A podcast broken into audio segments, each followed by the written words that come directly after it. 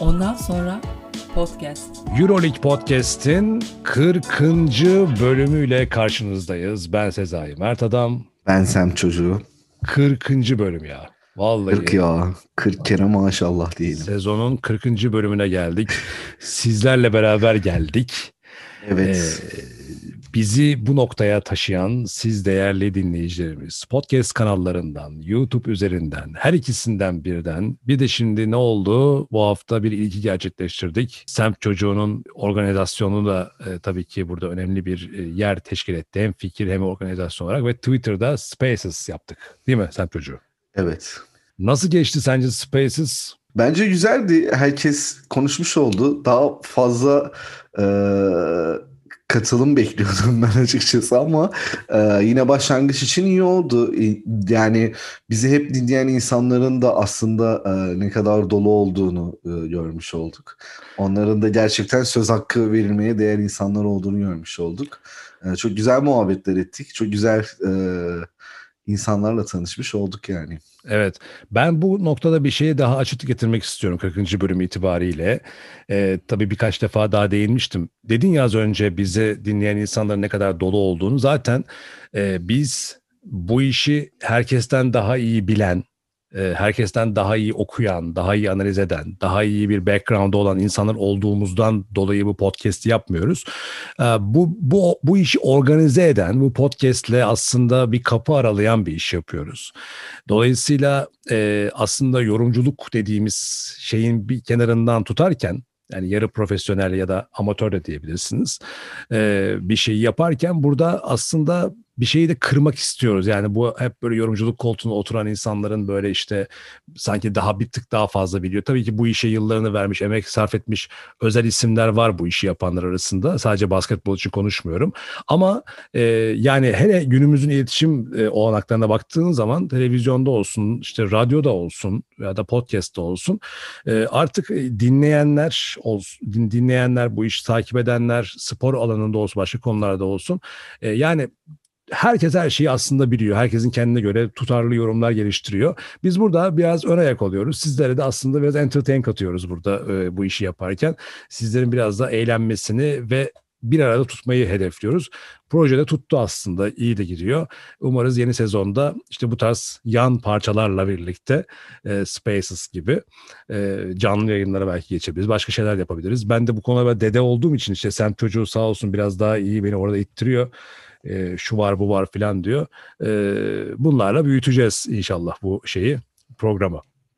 Evet, Şimdi zıpçıktılıklarım oluyor arada. Yapman abi. gerekiyor abi zaten zıpçıktılık yapman gerekiyor yani. Şimdi ne konuşacağız? Tabii ki playofflarda iki maçı geride bıraktık. Tek tek eşleşmelerin üzerinden geçeceğiz. Yani iki maç iki maç hepsini konuşacağız. Neler bunlar? İşte Efes, Real, Fenerbahçe, SK Fenerbahçe, Milano Bayern ve Barcelona Zenit eşleşmelerinin ikişer maçını da gözden geçirip 3 ve 4. maçlarının perspektifini, projeksiyonunu daha doğrusu e, oluşturmaya çalışacağız. Bir de bu bölümün sonunda da işte aslında futbolu ilgilendiren bir konu ama biz oradan bir pencere açıp basketbol Euroleague eşleş Euroleague'de de e, eşleştirerek şu Avrupa Süper Ligi konusunu biraz konuşalım istiyoruz bölümün sonunda. Aslında bunu futbol bazında değil de e, genel anlamda spor endüstrisi açısından e, Euroleague'in iz düşümünü de göz önüne alarak birazcık bahsedip bu bölümü kapatmayı planlıyoruz. Uygun mudur Sayın Semt Çocuğu? Tabii ki de uygundur.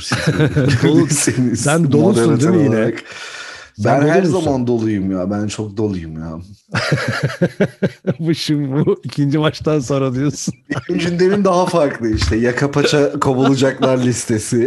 Efendime ama, söyleyeyim. Ama bir şey Seneye şey... gelecekler. işte ben... kontratı bitenler. Son dedikodular. Tamam güzel ama e, yani Sertaç Komşuoğlu'nun da bir açıklaması vardı. Hemen bu e, bu kayıttan önce okudum. E, biraz oradan da dengelemeye çalışırım ben seni belki. Sertaç Bey'in açıklamasını da kullanarak. Peki o zaman Euroleague Podcast 40. bölüm başlıyor.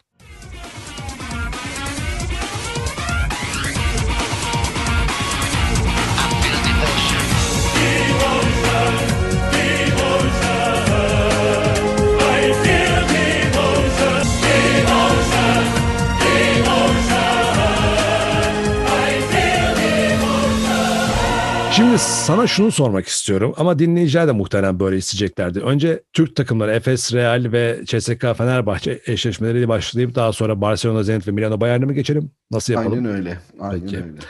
Ee, sana verdiğim bir hak vardı. Bu hakkı sezon sonuna kadar e, götürelim prodüksiyon olarak. Efes'ten mi Fenerbahçe'den başlayalım? Efes'ten başlayalım. Efes'ten başlayalım. Silindir. Silindirden başlayalım. Silindir. Evet.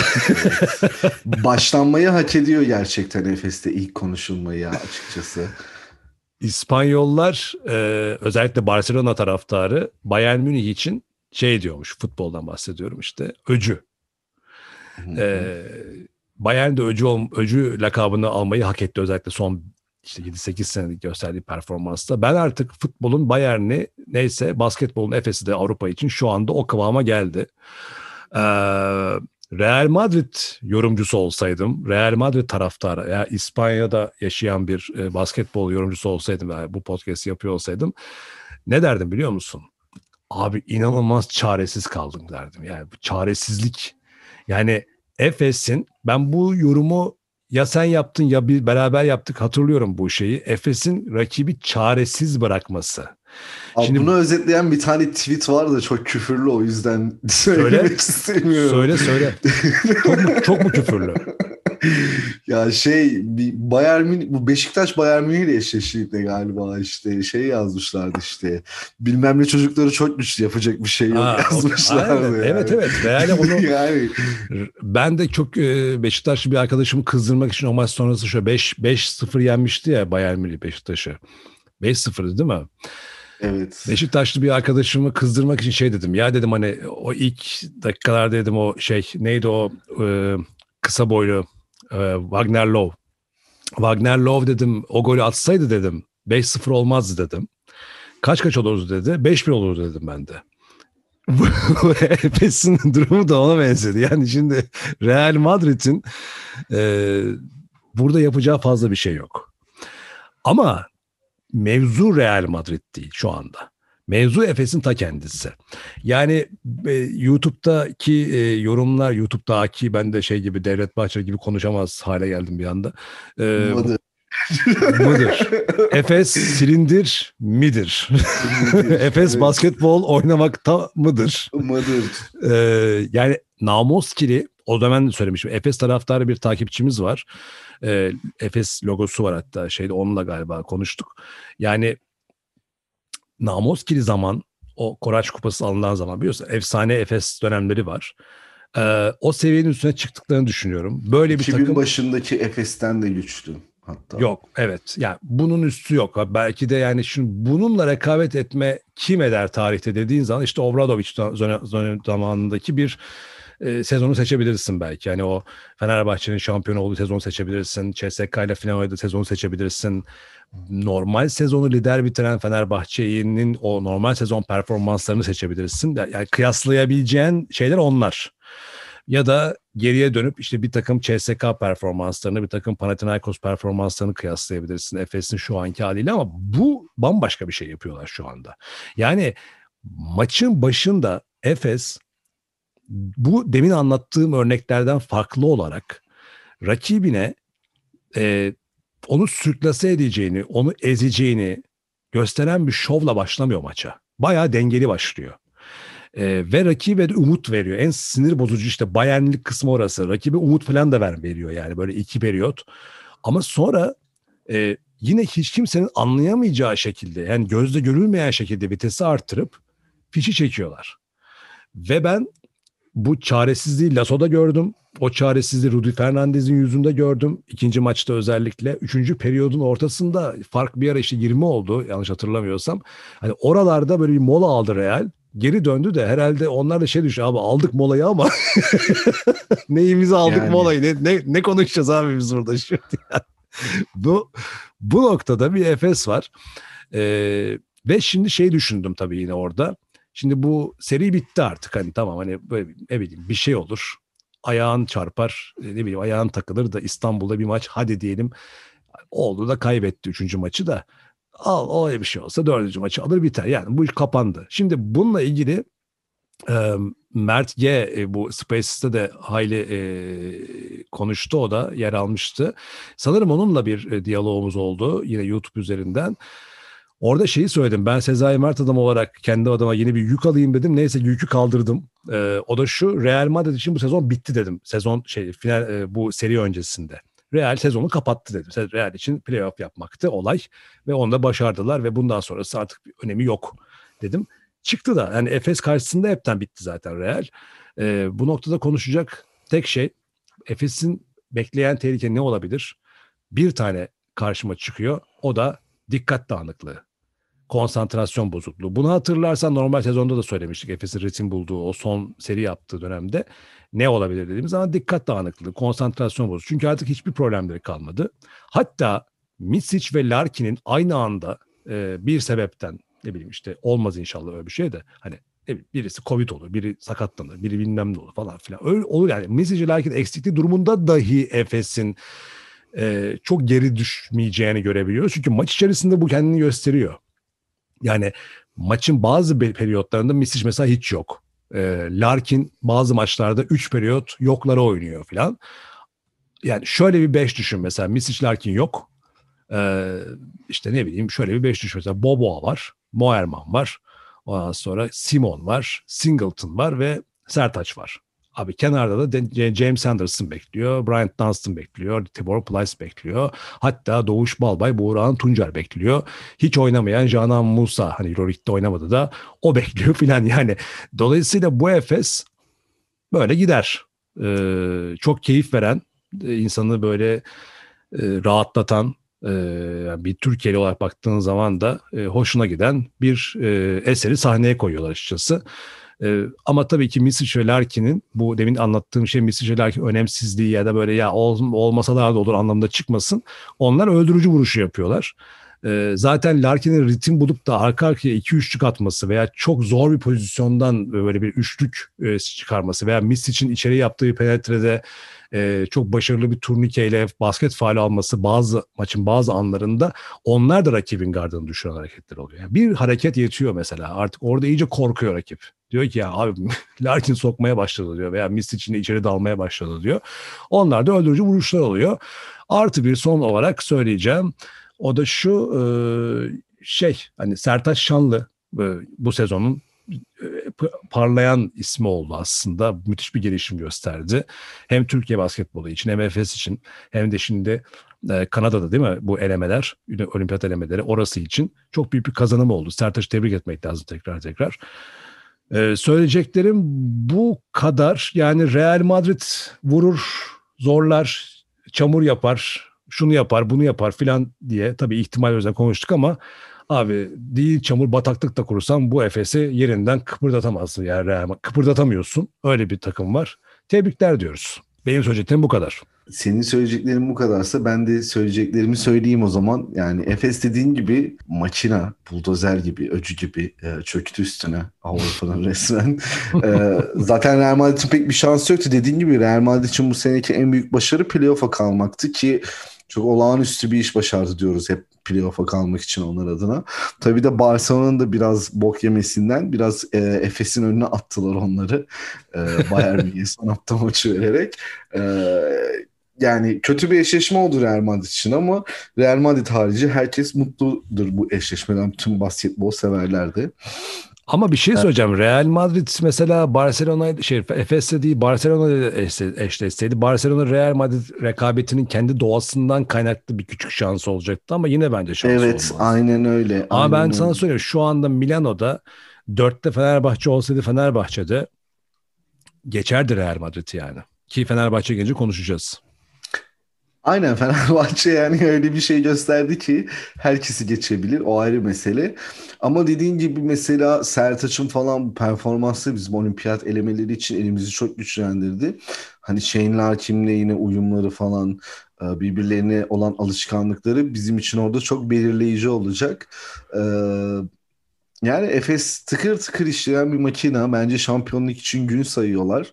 Bu disiplini de bırakmadıkları sürece gün saymaya devam edebilirler. Senin dediğin gibi çok aşırı rehavet. Yani şimdi Efes'in bu maçı alırız biz özgüveni var. Bir de şey e, var. E, nasıl diyeyim?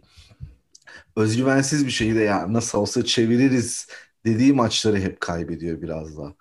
Hani, evet. E, yani mesela bazen hani böyle yani nasıl diyeyim orada bir özgüven nüansı var. O özgüvensiz hani biz maçı çeviririz dediğinde e, dönemiyorlar. Ama tabii orada e, Efes'in o içiliş kanallarının kilitlenmesi, üst akılın Kurnoslav Simon'un kilitlenmesi ve alt akıl Vasilyemis için kilitlenmesi orada Efes'i çok şey yapıyor. Ee, Real Madrid'de onu yapabilecek bir kapasite yok. Ee, onu kilitleyebilecek bir kapasite. Zaten hani o kadar daha rotasyon ki artık Felipe Reyes geldi falan. Oynadı Sergio maçta. Yul mesela hiç girmedi oyuna ikinci maçta değil mi? Yanlış hatırlamıyorsam. Ee, ikinci maçta e, ikinci maçta girdi oyuna. E, Sergio Yul, Yul girdi mi? Girdi mi? Hiç bak farkında bile değilim yani. Yani e, 13 dakika süre aldı. E, tabii böyle olunca da mesela Bak Jace 4 Carroll... sayısı var. Evet yani hiç haberi hani öyle bir izlettiriyor ki Efes maçı. Yani Sergio Yul'un girdiğini Aynen abi. evet. Ben Sergio Yul'un sürekli 5 karış surat bench'te hatırlıyorum yani.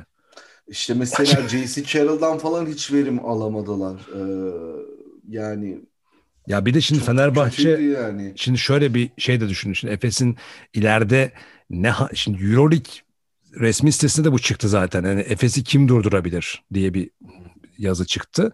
Yani tabii herkes onu düşünüyor haliyle. Bu kadar zirve yapan bir takım için bunu herkes düşünür. Şimdi Final Four okeydir Efes için artık. Bunu herkes biliyor ama Final Four'da CSK veya Fenerbahçe gelecek karşısına. Şimdi şöyle bir şey var. Hani CSK Efes'i durdurabilir mi? CSK'nın genel oyun karakterine baktığın zaman onlar CSK da... Önce Fenerbahçe'yi bir hakemsiz durdursun, Efes'i durdurabilir Yok şimdi iki ihtimalden işte iki ihtimalden yani bahsediyorum. Ben bence şu an Efes'i durdurabilecek tek takım var. Yani o da e, yavaş temposuyla Zenit diyorum yani yok, böyle yavaş yok, yok. yavaşlatabilir ama engel olamaz yani yok. E, o çığ felaketini. Şimdi Fenerbahçe şu an durdurabilecek bir takım yok abi ya. Yok şeyci söyledim. CSK nasıl bir oyun planıyla çıkar mesela Fenerbahçe veya CSK. Şimdi CSK olursa nasıl bir oyun planıyla çıkar şeyin karşısına? Fenerbahçe'nin yaptığının aynısını yapmaya çalışır. Ne yapar? Ee, işte kilit oyuncularının üzerine oynar. Misic'in Larkin'in bağlantılarını kesmeye çalışır. İşe yarar mı? Yaramaz. Fenerbahçe nasıl Efes'i durdurabilir? Bir küçük şansı var. Çünkü yani onun şansı var. Fenerbahçe'nin daha fazla şansı var CSK'da. Neden? Yani demin söyledim yani Barcelona Real rekabetinin kendi iş dinamiklerinden dolayı bir şans olabilirdi diye. Aynı havayı orada yakalayacağı için Fenerbahçe ve tek maç. E, bu oraya bir hani artı avantaj olarak Fenerbahçe lehine hani Efes'i durdurmaya aday takımlar arasında öne çıkıyor bu anlamda baktığın zaman. Bir de oyun tarzı olarak Fenerbahçe'nin işte Veseli'nin de olduğunu düşünürsek eğer Final Four'da oyun tarzı olarak Efes'i de bozucu yönleri var aslında bakarsan. Ama tabii bütün bunlar da yine de %50'nin üzerindeki şansını koruyor bu senaryolarda. Final için de geçerli. Yani Efes mesela finalde e, bir önceki CSK Efes finalini hatırlarsak o maçta da Efes'in öyle handikapları vardı. İşte o dikkat dağınıklığı, konsantrasyon bozukluğu veya ekstra gereksiz gerginlikler Efes'i bozar. Dikkat edersen Efes mesela gerginlik de yaşamıyor hiç. Evet, yani bunu, evet kesinlikle. Bu da Ergin Ataman'ın başarısıdır bence. Ergin Ataman gibi gergin Ataman hani er gergin diyorlar ya yani Fenerbahçe gergin Ataman. Adam çıktı evet ben gerginim dedi. Yani gerginlikle özdeş olmuş bir e, koçun takımının bu kadar kendisini gerginliğin negatif alanında uzak tutması da ayrı bir başarı. Yani bu da demek ki bu konularda antrenman yaptıklarını, bu konuları konuştuklarını, bu konulara hazırlıklı olduklarını gösteriyor bir taraftan. Evet, Fenerbahçe maçına geçelim o zaman. Şimdi sen hakemlerden yürüyeceğim belli. Ee, o hakemlerden yürümeyeceğim. Yani tabii ki hakemlere de laf, iki lafımız olacak yani burada. Hani e, ama sonuçta serinin yani ben şunu demiyorum yani. yani tabii Fenerbahçe'nin gücü belli bir noktaya kadar etti mesela ilk maçta. ikinci maçta da aynı şekilde. Ama tabii hakemler yine belirleyici noktalarda belirleyici şeyler yaptılar. İşler çok zıvanadan çıktı ikinci maçta. Ne bileyim Bilmiyorum dikkat ettiniz mi yani? Mesela Ee, zaten tamam CSKA Kızıl Ordu takımı da hani Kızıl Ordu marşı, Avusturya İşçi marşı bilmem yani bir internasyoneli falan çalmadılar yani adamlar salonda. Yani e, işte e, maskotun kafa kesme işareti yapması, rejinin bunu 3-4 defa göstermesi. O benim dikkatimi Böyle. çekti mesela. O, Mesela o- çok yani böyle nasıl diyeyim yani çok acayip rezalet işler yani Itudis yani nasıl diyeyim ya gözümde o kadar küçüldü ki ve CSK o kadar büyük bir antipati topladı ki genel olarak.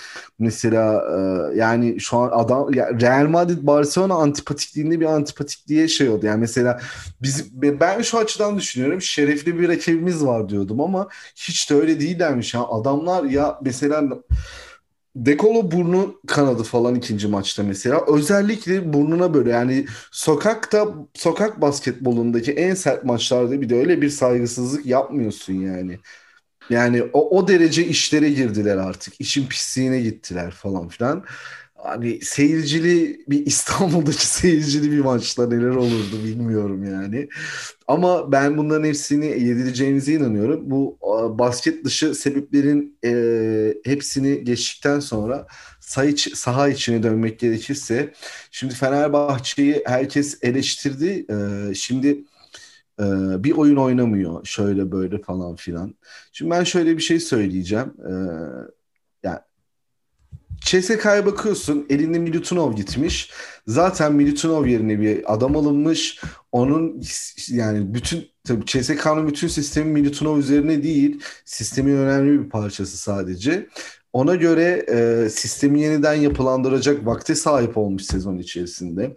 Ve o yüzden sistemi tekrar işler hale getirmiş. İşte Mike James sistemin önemli bir parçasıydı. Evet.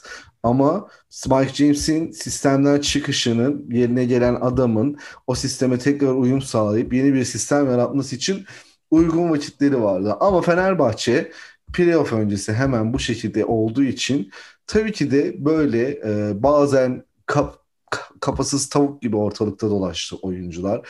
Bazen sistemsiz oyuncuların hep birebir performansına dayalı şeyler oldu ama yani bu çok normal bir şey yani. Çünkü senin sisteminin bir numaralı işleyen adamı Veseli yani. Veseli olmazsa gitmiyor bu araba abi. Bu çok net ve bu iki günde çözülecek bir mevzu değil. O yüzden insanların bir kere bunu anlamasını istiyorum ben. Yani çok acımasızca eleştiriler gördüm ben. O yüzden biraz sinirlendim. İkincisi Erdem Can'a sallayanlar oldu. Neden sallıyorlar anlamıyorum. Yani adam daha ne yapsın? Rotasyonu rotasyonu çok güzel bir şekilde kullandı. Takımı çok güzel dizginledi. Efendim, yani ne bileyim ım, ya mesela şimdi bi- biz düşünüyoruz böyle falan mesela çok e, tense bir maçtı yani böyle sinirlerin aşırı gerildiği bir maçtı. Mesela ben olsaydım maçta e, e, Sem çocuğu olarak e, birilerine kafa göz girişmiştim yani. Ama orada Erdem Can onları sakinleştirip maça konsantre etmesi, onları o plana bağlı tutması falan çok büyük işler yani ve bunu ya bir de şeyi playoff maçında gerekiyor. CSK deplasmanında bu kadar kalleşlikler yapılırken de buna bu şeye sahip yani. O yüzden çok bayağı büyük bir iş başardı yani Şu Erdem. koçla alakalı bir önemli bir hatırlatma yapmak lazım. Bazen insanlar kendilerini kaybediyorlar. Koç ve bu futbolda da teknik direktör bazında oluyor. Arkadaşlar şimdi Erdemcan evet maça head coach olarak e, çıkmak durumundaydı. Bu konuda da yetenek tecrübesi var. E, maç içerisinde sorumluluk tabii ki ondaydı. Ancak ya her iki maçta tabii ki Igor Kokoşkova temas halindeydi. Oyun planları olsun. Maç içerisinde ne tarz rotasyonlar seçileceği olsun. Hangi setlerin ne şekilde yani bu, bütün bu toplantılar Igor Kokoşkova yapılıyor. Ve adam hani sıfır kilometre kendi kararları çıkmıyor. Yani orada bir head coach var. Adam Covid olduğu için gelemiyor. Şimdi bu adam ama telefonla konuşabiliyor. Şimdi birincisi bu. İkincisi de e, tabii ki futbolla basketbolun coaching efektleri aynı değil. Koç yani teknik, hoca etkileri, antrenör etkileri aynı değil ama Bobby Robson'ın çok güzel bir sözü var. Diyor ki ben sana her konuda yardımcı olarım, olabilirim. Bir, bir yerde yardımcı olamam. O da sahada sen oynadığın zaman. Şimdi basketboldaki tabii ki efekt daha yüksek ama yani siz zannediyor musunuz ki yani, yani bunu bazen insan unutuyorlar. Yani koç onların böyle kafasından tutup oynatmıyor. Set set yazıyor, set çiziyor diye mola alıp görüşüyor onlarla diye ya da sağ kenarından yakın mesafe onlara müdahale ediyor diye e, onların her adımını kontrol etmiyor koç. Hakeza e, rotasyon seçeneklerinde de böyle. Dolayısıyla evet belki hani sıcak olarak maçta yer alma anlamında tabii ki Ertem Erdem Can'la Itudis gibi bu konuda ciddi tecrübelenmiş bir isim arasında bir makas farkı var da tecrübe anlamında. Ama bu CSK Fenerbahçe maçının geneline baktığın zaman evet tek tek baktığın zaman Erdem Can aldığı birkaç mola belki birkaç oyuncu değişikliğinin zamanlaması eleştirilebilir ama bu tarz eleştiriler Kokoşko da yapılabilir. Yeri gelince Obradoviç'te de yapılabilir. Ya bu herkese yapılabilir. O her at, her koç o hataları yapar veya atlar. Sonra kendisi pişman olur filan. Böyle bir koç hatası falan dediğimiz hiçbir şey olmadı yani maçta. Yani bir de Erdemcan'a sallıyorlar falan da Erdemcan yani asistan koç olmasına rağmen Euroleague'deki birçok koç kadar kaliteli bir e, hoca. Yani Utah Jazz'in falan kamplarına kaç defa davet aldı adam şey oldu. NBA'de falan çok büyük saygı duyulan biri yani Erdemcan. Ya mesela Ve gelecekte Orba... Avrupa'ya damga vuracak bir koç yani. Ya şimdi şöyle hatasız demesle hatasız lafına katılmıyorum. Ama bunu da hataları şunlardır diye de söylemiyorum. Şu anlamda söylüyorum bunu. Hataları tabii ki vardır veya kendisi bunu kendisi söyler ama. Yani Obradov için mesela e, Ali iki sezon önce Ali Muhammed'in bir, bir maçta işte çok böyle coştuğu bir maç vardı. Şimdi kaç sayı hatırlamıyorum ama sonradan girip ilk periyot ilk yarıda hiç şimdi birileri hatırlayacaktır bu maçı. Belki sen hatırlarsın. İlk hmm, yarıda hiç olmayıp daha sonra maçı kurtardığı bir maç vardı. Obradoviç kendisi söyledi dedi ki yani e, işte e, aptal koç e, demeniz lazım. Ali Muhammed'i niye kullanmak için bu kadar bekledin demeniz lazım diye adam kendisini eleştirdi. Yani bir şeyleri yine her zamanki gibi çok kutsamak veya bir şeyleri çok fazla yermek alışkanlığından vazgeçmek gerekiyor yani ya da şöyle bir şey var ya bu iki maç Fenerbahçe ve CSK'nın iki maçı vesile, vesile e, yaklaşımına ve eleştiri dozunu ona göre ayarlanması sözüne güveniyorum ama orada bir başarı da var aslında bakarsan.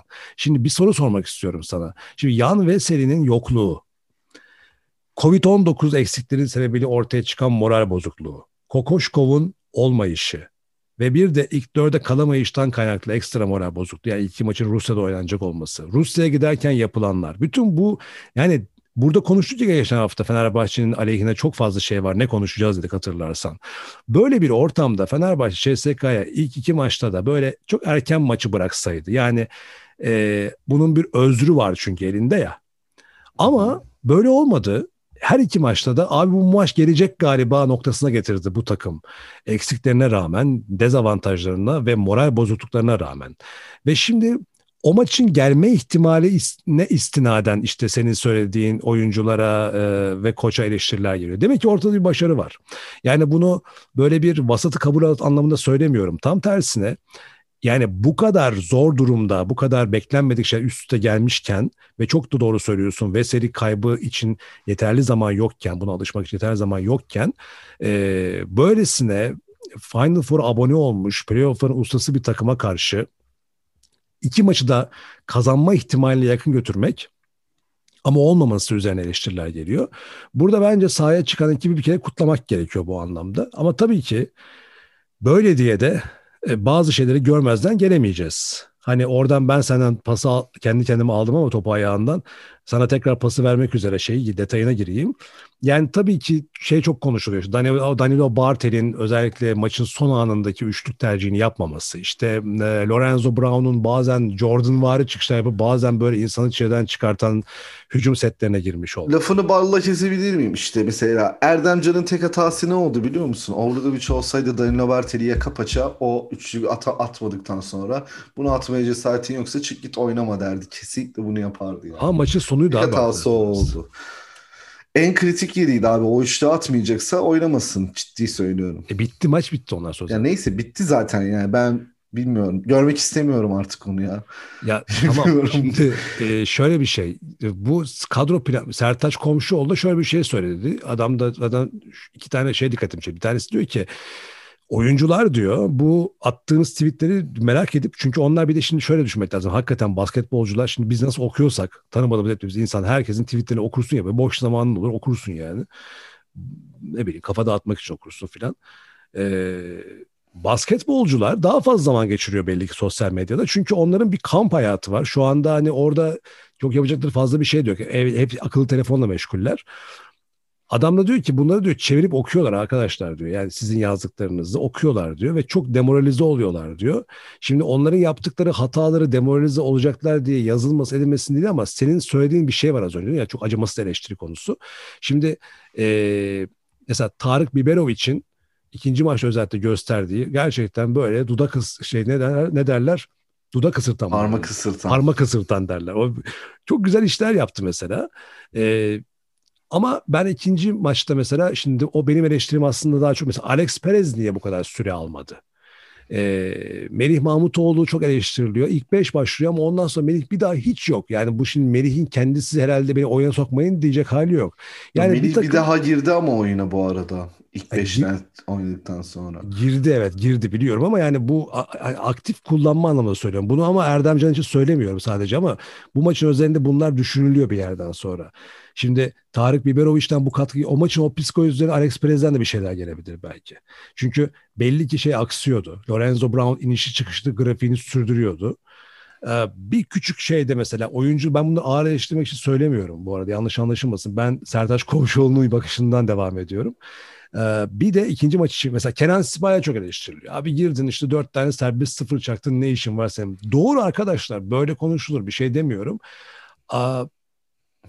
İşte bunlar önümüzdeki sezon değerlenecek olan şeyler. Ben mesela bunlardan ziyade mesela Kylo Quinn'in e, kalacaksa en azından şimdi şu şöyle bir kredi vardı ya Kylo Quinn için vermiştik hani tamam takıma adaptasyon, iyi işaretler verdi, iyi örnekler de sundu. Ama abi daha güven vermesi lazım Kylo Quinn'in. Yani bu güven vermeyen haliyle de çok sürdürülebilir olmaz. Yani pot altında bazen böyle yani bu tamam anladık kızıyorsun ama yani kızmak için orada değilsin ki abi sen. Sen sinirlenmek için orada değilsin yani. Sen orada en az hatayla oynamak üzere oradasın. Özellikle ikinci maçta e, hiç katkı Çok önlem aldılar ama ona karşı şimdi o da şimdi yani önlem böyle... aldılar. Asıl önlemi Dekolo'ya aldılar. İlk maçta Dekolo Fenerbahçe'yi sürükledi. Çok iyi iş çıkardı. İkinci maçta Guduric Topsuz oyunda yine Okuyun'u hiç rahat bırakmadılar. Tamam ama işte abi Top, şimdi sen ona yani. ona önlem ya tamam da iyi o zaman e, ona önlem aldılar deyip oynaması. Yani şimdi öyle değil mesela. Veseli aşabiliyor bunları mesela. Okuyun da sonuçta e, bir Kenan Sipahi değil ya da bir Melih Hı-hı. Mahmutoğlu ya da ne Tarık Biberoviç değil Okuyun yani. Johnny Hamilton da değil. E, Kyle Okuyun. Yani Kyle Okuyun'un daha taraftara güven ver. Ne demek? Yani şimdi bazen steps yapıyor mesela bazen adamını kaçırıyor bazen işte yok smacı kaçırıyor yok bazen blokta zayıf kalıyor o bloğunu yiyor falan. Yani bu şey var Kyle Okuyun'un sürprizli bir durum var. Bu sürprizli durumun artık biraz daha azaltılması önümüzdeki sezon kalacaksa eğer Yoksa çok çok çok değerli bir katkı sunacak. Beklentim benim ondan o. Ee, Ahmet Düverioğlu bu arada e, sakattı ilk maçta. E, ikinci maçta Yine galiba sakattı da. olmadı o yüzden. Bench'i doldurmak için oradaydı. E, şey Alex Perez zaten e, hiç süre almadı. E, Dekolo'ya da e, aşırı önlem aldılar. Zaten Itudis bunun başına işaretinde verdi. Ama her şeye rağmen bir şey düş, iki şey söyleyeceğim. Bir tanesi halen halen takımın şansı var. Evet 2-0'dan 3-2'ye getirme e, ümidini taze taşıyor Fenerbahçe. Veseli de gelecek şimdi 3. maçta. E, hatta şeyi düşündüm. Ya bu iki maçta Veseli olsaydı en azından biri kazanılırdı. Evet. En azından biri kazanılırdı. Ama e, bir şey daha var. Şimdi şey düşünüyorsun. İtudis demiş ya bizim de eksiklerimiz var. Unutuluyor galiba diye. Yani orada Mike James'i ve özellikle Milutinov'u işaret ediyor. Ama Mike James ile Milutinov'un olmasıyla CSK'da yaşanacak olan değişim Veseli'nin olmasıyla Fenerbahçe yaşanacak değişim de aynı değil. İşte başında dediğim gibi yani o sistemi tekrar kurmak için vakti ve e, kaynağı vardı Itudis'in ağlamasın yani boşuna. Ya bir de evet ama abi Yan Veseli öyle bir sezon geçirtti ki Fenerbahçe. Şimdi e, dolayısıyla bir de şöyle bir şey de var. Hani bunlar tabii konuşulacaktır. Abi Dekolo'ya bu kadar önlem tabii Dekolo'yu maçın başında işte burun kanaması o şeyin Kurbanov'un yaptığı da ettiği da çok sertlerdi bu arada yani. Hani çok ama sertlik tabii ki buna şikayet edecek olan bir şey değil ya ama. Sertliğin yani şey gibiydi abi sokak yani ne bileyim e, e, sokak basketbolunda yaşayacağın sertliklerdi ya bunlar. Yani kavga çıkar yani böyle sokak basketbolunda böyle sertlikler evet. olsa yani. Ama sen daha iyi biliyorsun. Sonuçta bir de şey gerçeği de var abi. Şimdi mesela Milano Bayern'de de bunu gördük. e, playoff'la çok acımasızdır. Yani şimdi işte mesela Dishon Pierre'den mesela istenilen o bir ya o gelir mi acaba hani oyuna girdikten sonra beklenti oluşuyor yani. Abi işte playoff'a daha sert. Normal sezona benzemiyor yani. işte orada artık çünkü orası er meydanı. Yani geri dönüşü yok. Bütün bir sezonun emeğini hiç kimse orada heba etmek istemiyor. Ee, Milano Bayern örneğinde mesela bunu gördük. Almanya'da ne olacak bilmiyorum şimdi konuşuruz ama dolayısıyla hani bunları tekrar bir masaya yatırıp Kokoşkov'un ve Veseli'nin katılımıyla e, İstanbul'da bu maçın Fenerbahçe lehine sonuçlanacağını düşünüyorum ben. Ama e, yani Fenerbahçe taraftarı da şey hazır olsun canım o kadar da değil artık. Yapacak bir şey yok yani. 2-1 oldu. Sonra dördüncü maç 3-1 ve serinin sonu olabilir. Hayır zaten olabilir canları sağ olsun orada kimsenin bir şeyi yok ya yani takım fazlasıyla görevini yerine getirdi zaten. Aynen. Hani hep diyorduk bu sezon markayı korumaydı marka fazlasıyla korundu yani. Kesinlikle ve yani bir de tekrar ölümüz yeter lazım. mesajını verdik yani bu evet, yani aslında bas... playoff serisinde yani ölümüz bile playoff'ta CSK'yı nasıl tir tir titretti yani gördük. Evet vasatın kabulü değil tekrardan söylüyorum. Ee, bu bir başarıdır iyi bir iki maç çıkardı aslında Fenerbahçe. Nefesi yetmedi. Eksik bir ya abi bir de şöyle bir şey de var. Şimdi mesela Veseli de olsaydı, karşı tarafta Mike James de Milutinov da olsaydı, herkes tam kadro olsaydı, hiç kimsenin başında bir problem olmasaydı yine kafa kafaya olur. Yine kafa kafaya olacaktı ve orada da yine bir iki tane bireysel hatta maçın skorunu belirleyecekti. Bunu herkes biliyor yani. Ee, o yüzden bekleyelim bakalım üçüncü maç e, da Fenerbahçe umarım Ben takımı eleştirmek için yine topu senden aldım biraz. e, ben bu kadar söyleyeceklerim zaten evet. Ee, ben Fenerbahçe ile ilgili şu eksileri e, söyleyeceğim sadece. Bir Ukov ve e, Antonov'un ah, ekstralarına ve bir türlü ya. çare bulamadık. Yani e, mesela Evet Erdem Can'a eksi yazabileceğim konulardan biri budur yani. Bak yani aklımdaydı Ukov'un, ya. Ukov'un her zaman orada olacağı belli yani. Yani sen ona göre bir tamam içeriye yükleniyorsun, kapatmaya çalışıyorsun ama top o kadar gezip ve en sonunda da Ukov'a gideceğini artık yani ne bileyim ezberlemelerin anlamaları lazımdı yani. Hepimiz yani ekran başında bile biliyoruz yani. Aa, Ukov bekliyor orada diyoruz. Yani adam da buz gibi attı yani. Fritzon gibi çıktı o da yani. Fritzon şu an Zenit'te ama o da gençliğinde böyle buz adam gibi çok sağlam üçlükler atardı. Ee, orada bir eksiğimiz oldu bence. Biri daha attı. Biri daha vardı. Kim? Antonov. Aynen Yoksa... Antonov.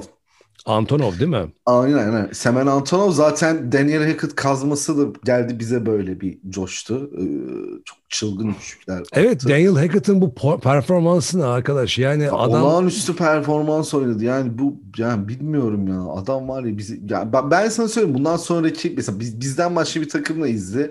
Daniel Hackett dersin ki ya bu adam nasıl CSK'da oynuyor? E izledik abi işte bu normal bunları konuşmadık mı? Sen zaten yani saladın kaç, kaç defa. Defa söyledim yani aynen.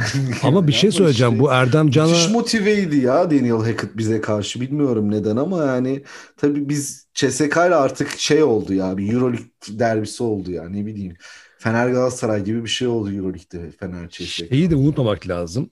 Ee, çok güzel söyledin. Tekrar Her iki takım müthiş motive oluyor maça yani. Mesela evet, evet. bu sene bizim ilk geri dönüşümüz CSK maçıyla başladı mesela Hı-hı. deplasmandaki.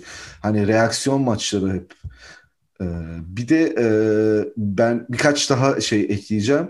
Kenan'a kızdık evet ama Kenan'ı bir de e, aslında Kenan e, maçı o atamadı. Atsaydı orada evet dönecekti maç ama orada da maçın kopmamasını sağladı. O savunma direncini müthiş tepeye çıkardı. O hani sertliğe sertlik şeyini yani orada e, bütün takımı hissettirdi. O enerjiyi verdi. O anlamda Kenan dört tane üst üste serbest atış kaçırsa da bence işini fazlasıyla yaptı bence. E, Dişan abi yapacağı buydu zaten hiç antrenmansız çok Hı-hı. yani yapacağın maksimumunu yaptı. E, ve Danilo Bartel ve Lorenzo Brown da dediğim gibi sene sonunda abi yani şu, öyle bir performans gösterdi ki şu an herkes diyor ki ya Ulanovas oynasın falan moduna gelmiş herkes. Yani gerçekten Ulanovas olsa bu kadar olmazdı yani. Yani Ulanovas'ın herhalde bambaşka problemleri var Evet. bu arada şu an o belli yani belki ya umarız böyle ailesinden birine sağlık problemi falan yoktur ama görünen öyle bir şey. Belki eşiyle e, veya kız arkadaşıyla arası bozuk. Bilmiyorum yani orada derin bir sorun var. Danilo Bartel'in ağır mental problemleri var. Çok ağır mental problemleri. Yani bence en acilinden artık psikoloğa mı gider, bir mentora mı gider? Yani bu yani çok ağır sorun yani. Kararsızlık bu kadar kararsız olamaz bir insan yani. Ben e, e, yani veya e, o üçlüyü atamam atmaması, atmama tercihi e, ve orada da kararsızlıktan sonra atmama tercihi yani çok ağır psikolojik Ama bir şey söyleyeyim mi? Dekolo da- yani Topu istedi Yani- orada. ya Dekolo istedi abi orada onu atmayacak tek bir basketbolcu Danilo Bartel veya hani kim atmaz oradan mesela Yan Veseli atmaz. Atıyorum Yo atar ya mesela Walter atar. Tavares atmaz. Yani ne bileyim Atar abi böyle mesela atar. e, kimleri sayayım ya sana daha böyle hani çok kazma üçlük üçlük böyle üçlük atamayacak olan bir adam atar yani anladın mı? Hani sen zaten maç içerisinde üçlüğünü atmışsın. Birde bir üçlüğün var. Yüzde yüzsün. Yani saha için yüzde yüz isabetle oynarken sen orada o üçlüğü atmamanın gerçekten hiçbir açıklaması yok. Yani e, yani düşünüyorum yani hani ne düşündü yani? Hani atsan kaçırdın ne olacak abi? Kaçırdıysan kaçırdın ama orada onu atmamak çok daha büyük bir problem. Kaçırmasından çok daha büyük bir problem ya. Hani yani bilmiyorum yani ama e, Lorenzo Brown ve Danilo Bartel yaka paça bu kulüpten uzaklaştırılmalılar gerçekten. Lorenzo Brown e, yine böyle yani zaten raydan çıkan takımı iyice raydan çıkarıp e, bir faciaya dönüştürüyor işi. Hafif bir kaza olacakken. E, yani zararı hep çok daha da zarar haline getiriyor. Sene başında dediğim noktaya geldik. Hatırlıyor musun? Lorenzo Biri Solomon örneği vermiş. Ya çok aynen ya çok seveceğiz ya da diyeceğiz ki Allah belasını versin bunu falan. Lorenzo Brown'un e, Yani yeni sezonda kalma vibe'ı aldım biraz ama yok yani. ya, kesinlikle. yeni sezonda Aynen. Bartel Özür dilerim Solomon.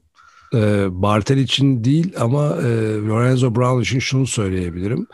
E, bir tane yeni sezondaki kadro planlamasında Brown'un bu sene e, ver, e, verilerini toplayarak onun oyun karakterini netleştirip o yeni kadro planlamasında rolünün netleştirilmesi kaydıyla ben kendi adıma e, kalabilir diyorum. Ama rolünün netleştirilmesi, beklentinin netleştirilmesi ve doğru bir kadro planlamasıyla. Bartel'e gelince Bartel için e, gerçekten şöyle bir şey var. Hani orada bir yani o da kalacaksa mutlaka ama mutlaka ya iki ya da üçüncü tercih olarak kalmalı ve ona da rol değil dediğin gibi bir mental adaptasyon gerekiyor bu iki oyuncunun. Ama aksi takdirde tabii ki alternatife düşünülmeli. Bir de senin söylediğin o üçlüklerden sonrasında bir de şey var işte unutuyor insan tabii. Dediğin doğru yani. Ama şöyle bir şey Kenan Spy'nin 4 serbesti Lorenzo'nun çok kritik bir e, penetre pozisyonunu da kaçırması yani o da kararsızlığından oldu zaten. Arkasından Bartel'in üçlüğünü kaçırması. Buna toplam 9 sayılık bir hücum var orada. Belki hepsi %100 başarıya gelmeyecekti ama o 9 sayının atıyorum 6'sını alsam zaten 9 sayı farkla kaybetti Fenerbahçe maçı. Yani böyle kritik an ve Ukov'dan yediğin gereksiz ve sen, yediğin bir üçlük de var. Hani bunları düşündüğünde işte ne kadar kıl payı aslında e, maçın gittiğini de görüyorsun her şeye rağmen. İnsanların da aslında bunların hepsi maç sonunda gerçekleştiği için insanların tepkisi de böyle sıcağı sıcağına doğrudan isimlere dönük oldu. Sertaç Komşuoğlu söyledi aslında demek ki aslında orada artık açık açık söylemiyordu Bu bunları arada söylüyor. Danilo Bartel'in Twitter'ı yok yani. Görmemiştir kendisine edilen küfürleri. Ya yanındaki arkadaşından bakar ya o da bulunur ya bir şekilde. Ya Danilo Bartel bence karar vermemiştir hala baksam mı bakmasam mı diye yorumlara. Ben öyle söyleyeyim sana. yani. Bay kararsız. Bay kararsız abi. Ben hayatımda bu kadar kararsız bir insan görmedim ya. Ya olamaz ya. Var ya hayretler içerisindeyim ya. Ben hala o üçlünün yani o ekran görüntüsü olarak hafızama kazındı ve Fenerbahçe tarihinde böyle bir kara leke olacak ya. Ya ben dediğim gibi burada Dekolo'yu suçlamak için söylemiyorum. Dekolo'nun topu istemesi bu hani az önce Efes'i konuşuyoruz ya. Efes ile Fenerbahçe arasındaki fark aslında kadrodaki tabii ki bir güç farkından söz edebiliriz tek tek baktığımızda ama e, asıl fark işte orası. Yani bu yılın mayalanma yılı olması. Şimdi maya tutmuş üzerine sen başka şeyler koymaya başlamışsın. Artık millet gözü kapalı oynuyor Efes'te ama e, hiç kimse öyle bir kararsızlık yaşa yaşamaya müsaade dahi etmiyor. Çünkü herkes zaten ne yaptığını biliyor. Herkes rolünün farkında. Hoca bir şey söylediği zaman zaten o maçın nereye götürmesi gerektiğini herkes alıyor. Danilo'nun birisi... da rolü belli yani. Zaten dört, dış atışı olan dört numara. Yo, yo, içten dışa açılabilen belli, bir dört numara. Yok, yani rolü belli, belli değil şey diye yani. söylemiyorum. Ya takıma has bir şeyden bahsediyorum. Yani şimdi Hı-hı. herkes tabii rolü belli de. Yani şey anlamda söylüyorum. İşte mesela orada Deco'nun topu istemesi, Danilo'nun o kararsızlığı, Lorenzo'nun bu dengesizliği falan bunların hepsi aslında bu e, mayalanma durumundan kaynaklanıyor. İşte önümüzdeki se- sezon bütün bu profesyoneller, bu işin profesyonelleri işte e, hoca, onun teknik ekibi, Gerardini, yönetim ve tabii ki takımın e, başat oyuncuları bunlar hep birlikte karar verip bence bu sene birkaç kırık döküyü de toparlayarak iyi bir sezon planlaması gidecekler diye tahmin ediyorum. Ben son bir şey daha ekleyebilir miyim? Evet. Melih Mahmutoğlu. Gireceksin yani o konuya. Gireceğim abi. Girmek zorundayız yani. Bunu yani bu bizim boynumuzun borcu neden? Kısa ve öz söyleyeceğim abi. Şimdi Daniel Hackett bugün sanki babası Kızıl Ordu'da comrade'miş gibi çıktı oynadı. Melih Mahmutoğlu burada bize geldi. Ben de taraftarım. Ben çocuktan beri Fenerbahçeliyim bilmem ne. Sen abi kaptansan çocuktan beri Fenerbahçeliysen bugün o sahada olanlara için cız etmiş olmalı. Sen gidip sayı dağıtmıyorsun. Ulan bari git faal yap bir şey yap. Yani hiçbir şey yapmadı. Hiçbir reaksiyon göstermedi yani. Takımın kaptanı çocukluktan beri Fenerbahçeli ise bu takım bu maçta bir reaksiyon göstermeliydi yani. Bu yüzden herkes kızıyor ona. Ee, bu yüzden şey yapıyor. Yani dediğim gibi Daniel Hackett olsun, Foytman olsun sanki bütün aileleri Kızıl Ordu'dan gelmiş gibi saldırdılar. Ama Melih Mahmutoğlu taraftar olmasına rağmen başarı kazanıldığında en önde üçlü çektirmesine rağmen böyle bir günde bir tane bile faal yapmadan maçı tamamlıyorsa abi ben kaptanım demesin. Bu kadar da net insanları, kısa ağır konuşuyorum. İnsanları Melih Mahmutoğlu'nun o e, Euroleague'deki Fenerbahçe'nin şampiyon olduğu sene e, takım arka da dizilmişken bayağı böyle bir tabii bu Melih'in kendi tercihiydi bu bir ne bileyim herhalde rutin onu çok bilmiyorum da yani böyle bir birkaç metre. GM tercihi Melih'in kaptan yani, olması tabii ki. Yok yok şey için söyleyeyim o fotoğraf var ya hani işte Euroleague şampiyonu olduğu hmm. zaman işte takım arkada dizilmiş herkes arkada ama yani koç da herkes arkada işte 5 metre ya da 2 metre ötede e, Melih'in tek başına kupayı kaldıran o fotoğrafı var ya ve o video var ya insanlar dönüp dönüp oraya bakarak eleştiri yapıyorlar. En çok takıldıkları ben Twitter'da biraz vakit geçirdim. Çok yapmam. En çok rahatsız eden kısım orası. Ben öyle de doğrudur yanlışdır söyleyeyim. Ben hani taraftarın psikolojisinden gözlemlediğim orası. Ee, en takıldıkları nokta diyorlar ki olur da bu sene Fenerbahçe Euroleague şampiyonu olsa sen çıkıp aynı pozu verecek misin? Vermemelisin. Bu halinle vermemelisin. Geçen o Kesinlikle şampiyonlukta biz sana evet. o, o şekilde o pozu, o şovu yapmanın yani adam kaptan olduğu için yapıyordu. Çıkıp özel bir şov yapmıyor ama yani onu biz kabul ettik. Çünkü sen de onun bir parçası ama şimdi artık değilsin diyerek potansiyel EuroLeague şampiyonu kaptanlığında rahatsızlık yaratıyor insanlar kafalarında. Ee, benim Rahatsız olsun abi. Rahatsız olmuyorsa bir problem var zaten. Çok büyük problem. Rahatsız olmuyorsa kaptan kaptan rahatsız olmuyorsa kaptan olmamalı zaten. Okey yazın daha da konuşacağız bunları. Şimdi ya programın... abi çünkü bir şey söyleyeyim yani bu Hadi her şey olayından yani Fener'i de bırak onu da bırak bunu da bırak bir lider olarak düşün sen takımın liderisin sen takımın kaptanısın yani o yüzden bekliyor insanlar bunu bu kadar basit yani. Okey tamam o Fenerbahçeli olup olmamak değil yani.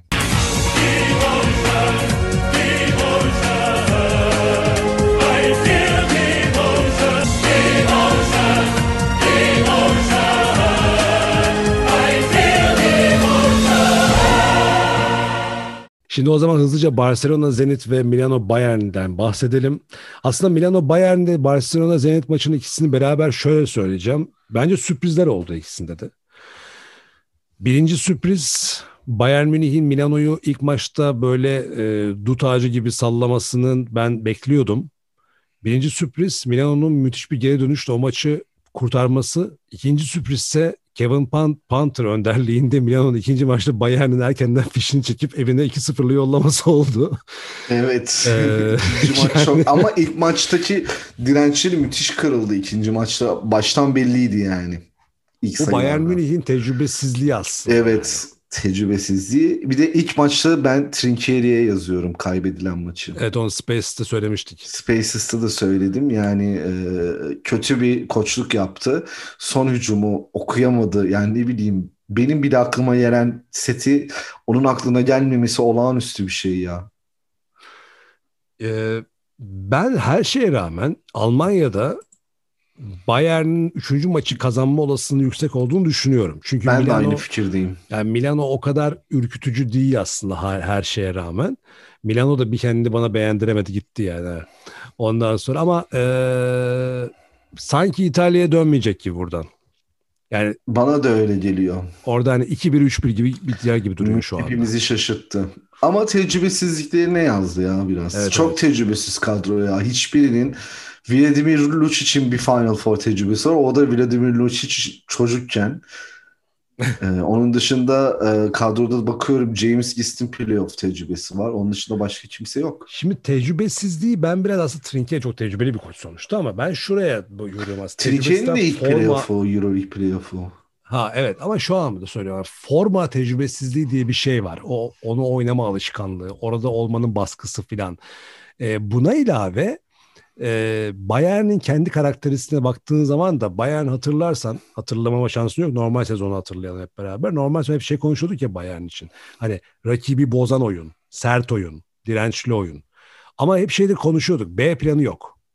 Evet. Şimdi senin bütün bu sertliğin kudretine e, bir şekilde dengeleyen Milano'nun ilk maçta yaptığı gibi e, bir noktaya geldiğinde konu bunu B planı nasıl yani buna nasıl reaksiyon vereceğin de belli değil.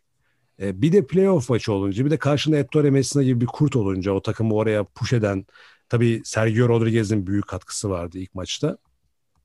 Böyle tecrübeli isimlerin de karşısında İtalya'da olunca bir an döndü. İkinci maç bunun etkisinden belki aslında maça yine böyle bir hız şey başladı. 6-0'la mı ne girdiler? 8-0 mı 6-0 mı girdiler aslında o ikinci maça da. Sonra bir anda 20-0 seri yediler Milan'dan daha maçın başında. Orada koptu zaten. Yani ondan sonrasında Bayern iyice ekstra demoralize oldu ve Milan'da ekstra moralize oldu. E bu da aslında Panther'ın da çok formda oldu bir sezon zaten. E, sonuçta bu oldu. Yani 80-69 bitti ama daha fazla fark vardı maç içerisinde yani. Evet. E, o yanıltmasın insanları seyretmeyenler için söylüyorum. Bayağı domine etti maçı ya Milan. Ee, Evet. Ve o farkı da sürekli açıkları o farkı ilk periyotta. Sürekli korudular. Korudular. Üçüncü periyotta bir acaba mı oldu ama Hı hı. yine o farkı erittirmediler ya. Ee, Zenit Barcelona maçıyla istersen bitirelim. Şey anlamında e, Zenit dedi ki demiştim ya Space'te konuştuk ben o kadar güvendim onlara ama içimden bir ses Barcelona'ya da güvenmediğim için e, abi şimdi şey konuşuyorum ya Barcelona ve Efes diyoruz ama şampiyon takım Efes. Şampiyon gibi oynayan takım Efes. Barcelona şampiyon Evet. takım gibi oynamıyor. İşte bu ayyuka çıktı Zenit maçlarında. Yani şampiyon takım böyle bir tak şey oyuncuların kendi kalitesiyle ayakta kalma, işte koçun karizmasıyla hayat, bunlarla böyle olmaz şampiyon takım. Barcelona iyi bir kadro, üst düzey bir kadro. Ee, ama Zenit takım olarak ilk maçta ve tabii ki Kevin Pangos'un ekstra performansı. Senin de söyle Kevin Pangos eski Barcelonalılar cemiyeti. Ee, Zenit işte Pascual. e, Çok Pangos- romantik aslında düşününce Evet. yani. Barçadan postalana hani sen bu takımın oyun kurucusu değilsin, sen bu Evet. takımın koçu değilsin denenlerin adamlara yani ben nasıl koçum ben alışta nasıl oyun kurucuyum dersi verdiği bir seri oluyor. İkinci maçta çok kafa kafaya gitti. 66 İkinci maç 66 kafaydı ama berabere orada da bitti. Zenit'in şeyi vardı. Yine tecrübesizliği vardı. Zenit elinde çok fırsat yaşıyor. Uzatmada bir ara farkı 3-5'e çıkardılar yine. Oradan verdiler ya uzatmayı. Şimdi, Ama Brandon Davis e, Brandon Davis tek başına aldı maçı. Onun da hakkını vermek Şimdi lazım. lafı ikinci ağzından maçta. aldın. İkinci iki maçta Brandon Davis çok formda. Çok Ve çok istiyor. Müthiş istiyor ya. Hani e, biz çok bozmuşuz onu ya. O Jalgiris'te bize kaybettiği Final Four'da. Yani Brandon adamı Davis anlıyorum biraz şu an. Aynen şimdi 3. periyot bittiğinde skor 46-46 idi. Maç 66-66 bitti. İkinci maçtan bahsediyorum. Ee, bir de üzerine Ponitka yoktu Zenit'te bu maçta. İkinci Ve, maçta bir de Gudaitis de yoktu Zenit'te. Ha Gudaitis de yoktu. Evet ee, ikisi birden yoktu ikinci maçta. Şimdi Gudaitis yok, Ponitka yok. 44 defa serbest atış çizgisine gitti Barcelona. Rekor kırdılar Euroleague tarihinde.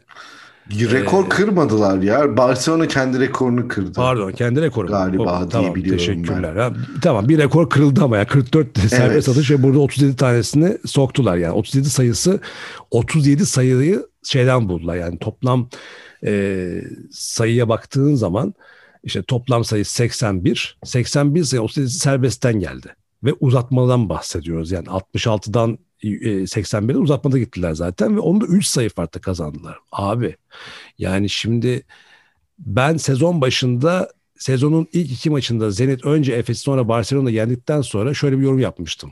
Dedim ki abi sen sezona bir şekilde hazırlanırsın. Adın da Zenit'tir. Hedeflerin bellidir.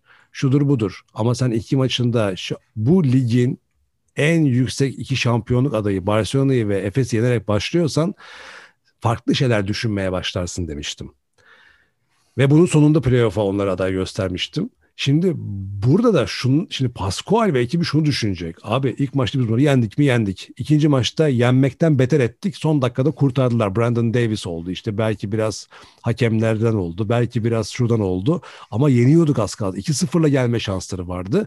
Şimdi buradan büyük bir motivasyonla çıkacaklar Petersburg'da. Yani Petersburg'da e, bu seri 3-1 Zenit'le biter miymiş acaba? Düşünüyorsun yani değil mi? Bunlar çok ekstra durumlar. Yani herhalde en büyük e, olay bu oluyor. Yani düşünsene Zenit Barcelona'yı yene, e, e eleme e, yani bu şimdi Fenerbahçe CSK eşleşmesinde 2-0 şu an CSK önde. Hı hı. Ve biz diyoruz ki herkes şunu beklentide abi Fenerbahçe iki tane alsın 3-2 ile çevirirsin Moskova'da final oynansın filan. E abi Zenit. Şimdi Zenit'le olsan kim bilir ne diyeceksin? Değil mi? Evet. Ama şimdi herkes şey bekliyor. Barcelona Zenit'i eler. Abi niye elesin? Şu iki maçtan sonra niye elesin Barcelona Zenit'i? Maçlar Petersburg'da. Hani, Zenit bir de St. Petersburg'da şimdi şey de olacak. E, Taraftar da var. de olacak. Evet. Ki Zenit taraftarı CSKA Moskova taraftar gibi böyle hani sinema izler gibi izlemiyor maçı. Yani tabii ki gerçek bir taraftar yok orada ama e, salon çok dolu olmayacak sonuçta ama neticede şunu demeye çalışıyorum. Şu anda İbrezenit'ten yana görünüyor. Yani ilk iki maça baktığın zaman İbrezenit'ten yana görünüyor. Yani Barcelona takımının üçüncü maçta çok ekstra bir performans sergilemesi lazım yani. Ancak o zaman dördüncü maçı alıp dön e, şey yapabilirler. E, işte seriyi sürdürebilirler. Ya da üçüncü maçı ya da bitirebilirler. Bilmiyorum. Birini kaybedip birini şey yapıp işi Barcelona taşıyabilirler ama bence şu anda şu şey grubu arasında playoff grubu arasında en yüksek stres kimde var diye sorarsan Barcelona'da. Barcelona abi. Şimdi Real'in stresi yok. Real tamam abi dedi hadi bana eyvallah ben artık yeni sezon planlarını yapıyorum. Efes'in stresi yok. Efes zaten hadi gidelim bir Madrid gezeriz diye giriyorlar şimdi oraya. Fenerbahçe'nin de yok aslında. O da diyor ki abi ne yapayım ben artık gösterdim kendimi. CSK maçında gaza basarım. Kurtarırsam kurtarırım. Kurtaramazsam da canımız sağ olsun diyecek. E CSK'da diyor ki abi 2'de 2 iki tane kaybedersen Moskova'da her türlü ben bir yine 3-2 yaparım. Yani o stres o kadar fazla yok onlarda. Milano Bayern abi başı ağrımaz Bayern'in. Milano da rahat 2-0 aldı. E Zenit kaybetse kimse Zenit hesap sormaz. Barcelona yandı abi şu anda. Bak dikkat et hepsini tek tek gözden geçirdim yani. Yasikevicius'un şu anda macazik alması lazım. Başı ağrıyor. o yüzden Barcelona'ya bu e, müstahaktır. Bu sezonki e, antipatikliklerinden dolayı e, buradan canı gönülden playoff'a kalacak diye yırtındığım Zenit Petersburg takımına ve Xavi Pascual'e sevgilerimi gönderiyorum. Ama bir de dediğin gibi mesela şampiyonluk adayı bir takım gibi oynamıyorlar. Mesela e, Brandon Davis'in e, çeyreği kadar istek diğer hiç kimsede yok yani. Paul Gasol zaten yok. turist olarak gelmiş. Abi Mirotic yani, NBA'de hani oynuyor şey gibi oynuyor ya. böyle Paul Gasol şey yapar hani takımı biraz toplar. Hey beyler Barcelona'dasınız falan der diye şey yapıyordum ama yok Nikola Mirotic dediğim gibi NBA'deymiş gibi oynuyor. Zaten çok inanılmaz kötü bir seri geçiriyor. Çok kötü oynuyor. Yüzdesi falan berbattı. Mesela 6'da bir kilit isabetiyle Evet. falan oynadı. Ve e, mesela agresiflik konularında falan biz çok hakemlere falan çok takıldı. Çok böyle ayrıcalık bekledi falan. Ama e, bu serideki hakemler delikanlı çıktı. Bir kadın hakem vardı. Hiç taviz vermedi Barcelonalılara. O kadın hakemi gerçekten tebrik etmek lazım. İsmini söyleyelim. Anne Panter ismi. Ee, Aa bu yani şey Fenerbahçe maçında da vardı. Luigi evet. LaMonica, Damiryavor gibi iki tane eyyamcının yanında gerçekten böyle yani e, nasıl desem yani bir gurur abidesi mükemmel yani o ikisini bu iki eyyamcıyı e, şey hizaya getirdi ya gerçekten. Çoğu kararda çok netti falan kendine özgüvenli kararlar verdi. Hani o Barcelona'nın e, oyunu dışarı taşımalarına izin vermedi hiç. Hep oyunu sahada tutmaya çalıştı. O yüzden yani ben e, çok etkilendim yönetiminden kadın hakemin. E, O yüzden onu belirtmek istedim. Yani kadınlar bu işi gayet iyi yapabiliyor. Daha çok kadın hakem göre, görme, görmeliyiz Euroleague'de. Daha çok her yerde kadınların e, olması gerekir zaten. Dünya yerinden oynar. Kadınlar özgür olsa e, sloganı da ne kadar doğru olduğu pratiklerde belli oluyor. Aynen. Zenit'ten İşte bir güzellik Pangos- bekliyoruz ya. Kevin Pangos nereye kadar bunu devam ettirecek? Çok büyük oynuyor. Bayağı büyük oynuyor. Kevin yani Pangos ne demiş biliyor musun? Ne demiş? E, Steve Nash kendisi de Kanadalı Ha, evet, Steve Nash doğru. çok büyük yardımı dokundu bana Steve Nash'in demiş. Aynen. E, Ama hiç Steve Nash var asist görmedik be Kevin. Yap bir iki tane de gözümüz gönlümüz açılsın ya. ya vallahi Kevin Pangos değil sadece abi. Casey Rivers'ın, Poitras'ın filan performanslara baktığın zaman Aslında vallahi- Casey'nin Evet devam et abi ben sana Yok. söyleyeceğim. Tamam söyle yani şey playoff'a hazırlanmış. Ya bu Zenit'ten şey beklenmiyordu. Bak biz de bu hataya düştük. Yani playoff'a geldi. Tamamdır abi. Bravo. Tebrikler. e, Hoşça kalın. Hayır tam tersine onlar biz playoff boşuna gelmedik arkadaş. Yani biz buraya Final Four'u zorlamaya geldik. Ya. Ya. Aynen. böyle Ee, ben- yani. Şöyle 3 üç şey söyleyip bitireceğim e, bu seriyle ilgili konuşmamı.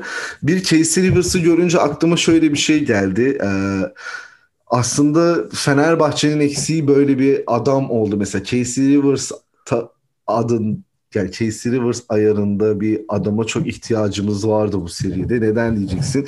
Casey Rivers yılların şutörü. Ee, buraları oynamayı çok çok iyi biliyor. Ee, çok şampiyonluklar kazandı. Ee, Pana'da oynadı, Real'de oynadı, Olympiakos'ta her yerde oynadı. Basketbolu, Avrupa basketbolunu çok çok iyi biliyor. Öyle bir adam neden biz alamadık onu düşündüm sadece. Çok da ucuza aslında Casey Rivers'i biz de alabilirdik veya o ayarda oyuncular da var. İkincisi e, bu maçta e, atılan serbest atışlarla ilgili söylemiştik. 44 serbest atış. Barcelona kendi rekorunu kırdı. Euroleague rekoru 57 serbest atışta Panathinaikos ait Efes'e karşı olmuş o da. Zaten listeyi kontrol ettiğimde en çok serbest atış atan takımlarda hiçbir Türk takımı yok. Buradan daha artık Evet, ne mesajı almak Daha ne isterseniz alabilirsiniz. Ee, onun dışında e, üçüncü söyleyeceğim şeyi de unuttum. Üçüncü söylediğin şeyi ben söylemiş olayım işte. Zenit'ten bir güzellik bekliyoruz. Evet ya çok güzel Oradan- oluyor ya. oradan niye iyi- söylüyorum? İyi maçlar oluyor. Şimdi en son hani çok da fazla vaktimiz kalmadı ama değineceğim dedim. Avrupa Süper Ligi konusu. Şimdi bu Euroleague işi yaptığımız için bizde oradan Euroleague'e göndermeler yapıldı ki ben de bunu kendi dost meclislerimde konuştum bu hafta.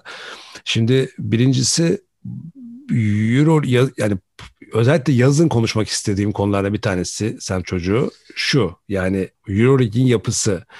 Şimdi Avrupa Süper Ligi kulüpleri de işte Barcelona, Real, İngiltere kulüpleri işte Milan, Juventus da oradan fırladı geldi filan. Bunların yaptığı şey e, giriştiği ama daha sonra tut, tutmayıp geri at, geri adım attıkları proje aslında basketboldaki Euroleague'e çok benziyor. Nedir? İşte daha yeni konuştuk yani takımlar belli zaten. Şimdi Fenerbahçe, Efes'ine dahil olduğu bir grup var. Bu grubun dışında kendi ülkende şampiyon olduğun zaman e, buraya katılacağın garanti ya da ya da bu A lisans takımlar kendi ülkelerinde şampiyon olmasalar da geliyorlar. Çok büyük puan kayıpları arka arkaya puan kayıpları yaşamaya puan kayıpları derken yani işte her sene bir puan alıyor sonuç takımlar kendileri puan alıyorlar. Atıyorum 4 sene üst üste son 2'de bitirmen gerekiyor filan bu A lisans takımlarından bir tanesiysen oralarda bir problem çıkıyor. Onun dışında e, zaten garantiler. Şimdi bu arkadaşlar da bunun başka bir versiyonuna kalkıştılar ama suratlarına tokadı yediler. E, burada bir şey ortaya çıktı aslında. Peki neden basketbolda bu konu hazmedildi de yani yüzde yüz olmasa da halen bir FIBA ile çekişme var ama hazmedildi de neden futbolda hop birader siz ne yapıyorsunuz denildi. E, burada hayatta dair bir şey söylemek istiyorum. İnsanlar bunu bu lafları pek sevmezler ama e, gerçek budur. Güç neredeyse karar oradadır. Yani basketbol futbol kadar kitleselleşmediği için e, basketbol Avrupa'da futbol kadar yaygın olmadığı için ve basketbol Avrupa basketbolu pazarı Avrupa futbol pazarının hani yanına dahi yaklaşamayacak büyüklükte olduğu için e, bu Euroleague süreci daha kolay hazmedildi. Hatta e, işte örneğin Fenerbahçe ve Efes oynarken sürekli öteki tarafta Beşiktaş ve Galatasaray buna çok yüksek sesle karşı çıkmadılar ya da çok gündeme getirmiyorlar. İşte Galatasaray girdi hatta Euroleague'e girdiği için aslında ağzında da bir e, parça e, bal çalınmış oluyor. Ama gel gelelim Euroleague'in yapısı, Euroleague e, organizasyonu bu anlamda adil midir? Hayır değildir. Yani Avrupa Süper Ligi projesine çok benzer bir durumda. Buradan iki tane sonuç çıkıyor. Bir tanesi e, basket Euroleague yönetiminin ve Euroleague A lisans kulübü sahiplerinin de artık burada ileriki süreç için bir perspektif oluşturmaları gerekiyor. Basketbolun gelişimi, Avrupa'daki basket Euroleague e, markasının daha da yaygınlaşması için e, hem gelirleri arttırmaları gerekiyor ama ortada bir para olmayınca çok da kavga çıkmıyor. Yani anlatabildim mi? Yani evet. futbolda para var çünkü kavga oradan çıkıyor. Bir de ben bir iki yüzlük görüyorum. O da şu Şimdi UEFA çıktı dedi ki ben dedi e, futbolu korurum siz dinamit koyuyorsunuz. Ya UEFA sen bir kere kendin dinamiti koydun zaten yıllarda futbolun dibine. Yani zaten dört tane ülkeden dörder takımı sen Lank diye içine sokmuyor musun şampiyonlar Yeni açıkladığınız projede de belki de bir ülkeden altı takım bile katılabilecek. Yani senin sen betersin zaten yani bunların kafasından bizzat. Yani Türkiye bile dahil olmak üzere bal işte Real Madrid'in başkanı Perez de demiş ki biz buradan Türkiye gibi liglerden oyuncu mu alacağız filan. Şey pardon takım mı alacağız? Türkiye gibi takımlar ülkelerden takım alacak halimiz yok. Hani bu açık açık Türkiye'nin ismini vererek filan söyledi Florentino Perez, Real Madrid'in başkanı. Dolayısıyla burada e, bence... Florentino Perez son açıklamaları çok şeydi ya. Tam şey mi var? Konuş deli falan. Hani, ama... Çok saçma şeyler söylüyor ya. Çok yani konuşmaya bile değmiyor ya. Konuş deli. Şimdi şöyle bir, çok doğru söylüyorsun ama ben o deliden öteye hani e, Cefer'in miydi o şeyin başkanı? Aklımızı oynuyor artık o derece saçma e, demeçleri var Perez'in ya.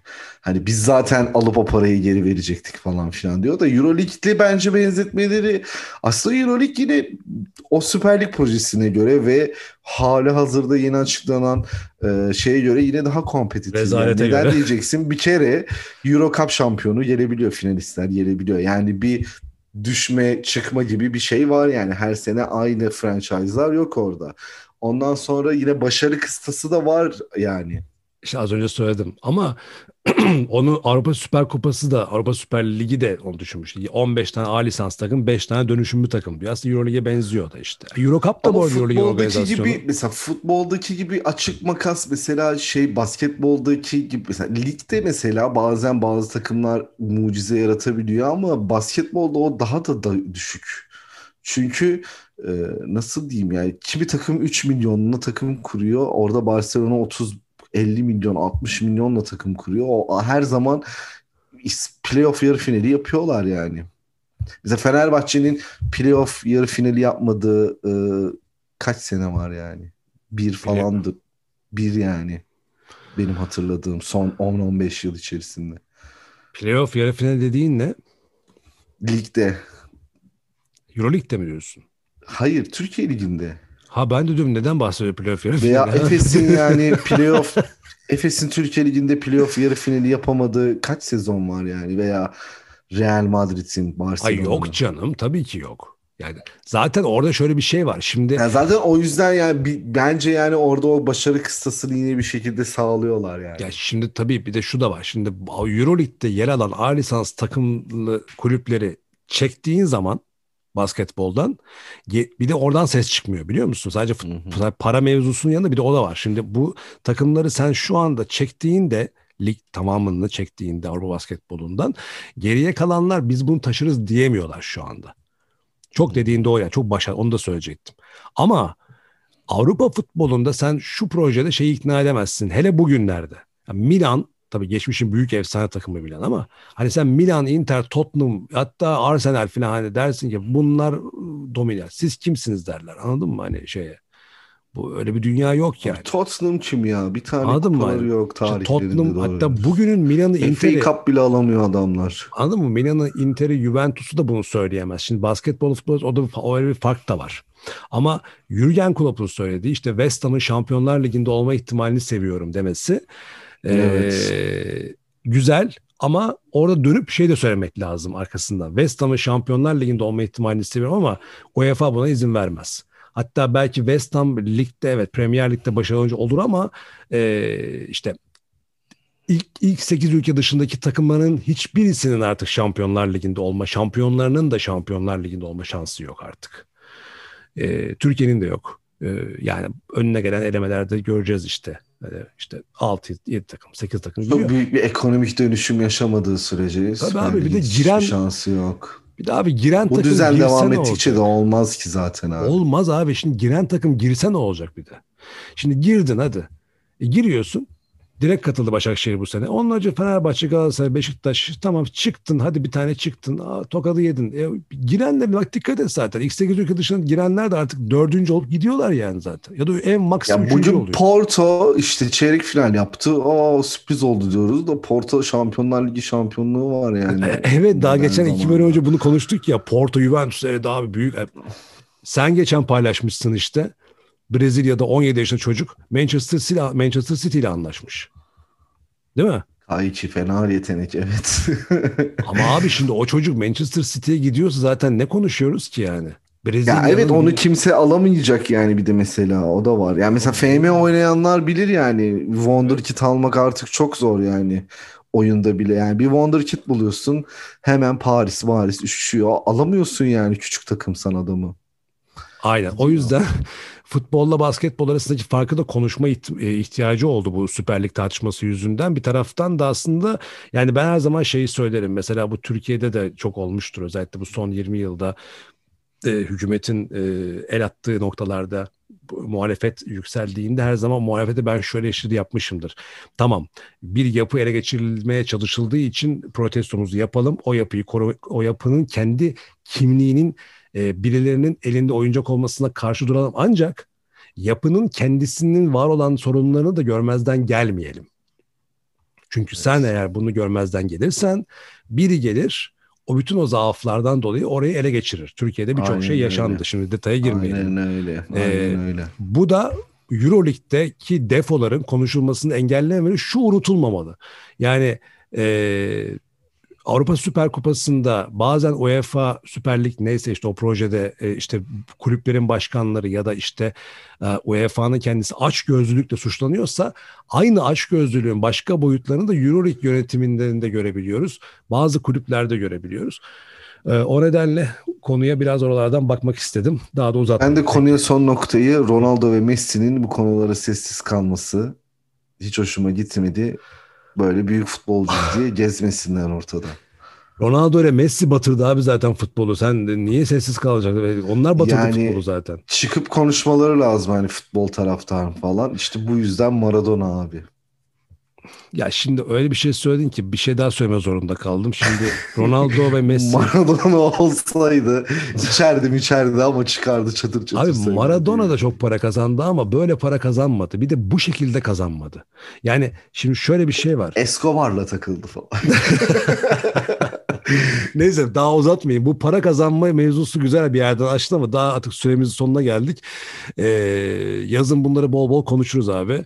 Ee, kupa yani Euroleague bittikten sonra vaktimiz olacak. O zaman kapatalım istersen.